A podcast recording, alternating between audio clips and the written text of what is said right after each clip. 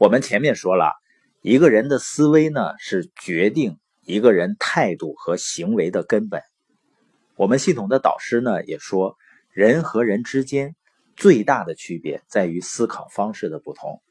你比如说呢，多数人他是想的，我如何用自己的时间和自己的努力，不断提升自己的技能，然后去换更多的钱，这就是所说的工资思维。那那些实现财务自由的人呢？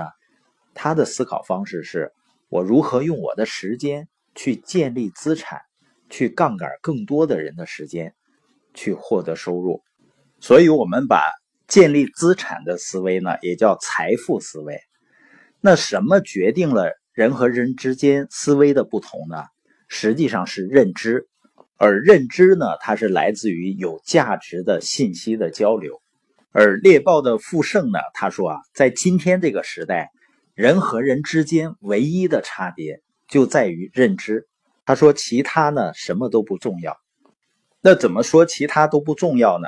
你比如说现在的很多老人，他容易呢上骗子的当，或者说一个电话呢就把老人的钱给骗走了，甚至于呢还有大学教授退休的大学教授钱被骗走了，而且骗的很多。这说明呢，他本身是有知识的，而且呢，他也有社会经验啊，社会阅历啊，要不他也不会有那么多钱啊。但是为什么还会上当受骗呢？就是因为他的认知跟不上这个时代了。关于认知的重要性呢，你比如说马云，他并不是学习成绩最好的，也不是最聪明的，但是他去了美国以后呢，他有了。关于对互联网的认知，然后呢，他具备了互联网的思维和信念。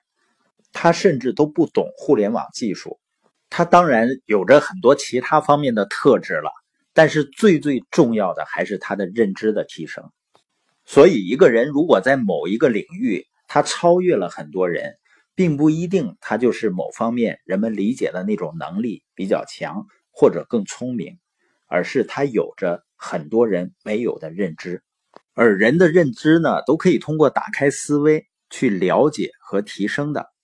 所以说呢，每个人都是有机会通过提升认知而使自己的生活呢发生重大改变的。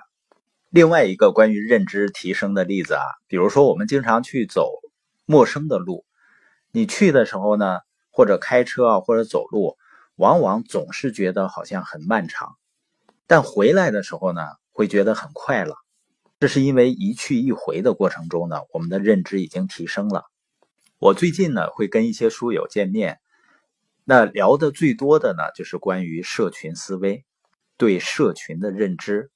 当然了，人们接受一个新的概念的时候，或者接触一个新的信息的时候，往往呢并不会很重视。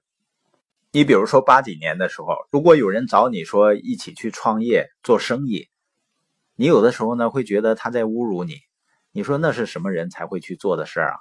但是如果是一个跟你很亲近的人，或者对你有着很大影响力的人，他去反复的跟你沟通，提升了你对创业或者当时展示了他做生意的成果的时候，那就有可能提升你的认知，从而呢改变你的思维和行为。那现在做社群的红利呢，不亚于在八零年代的个人创业那个时候的红利，也类似于呢，在房价比较低的时候，如果那个时候我们具有投资方面的认知，房产投资方面的认知，不过呢，大众的认知啊，都是这个红利期都已经过去了，人们才会真正的认识到。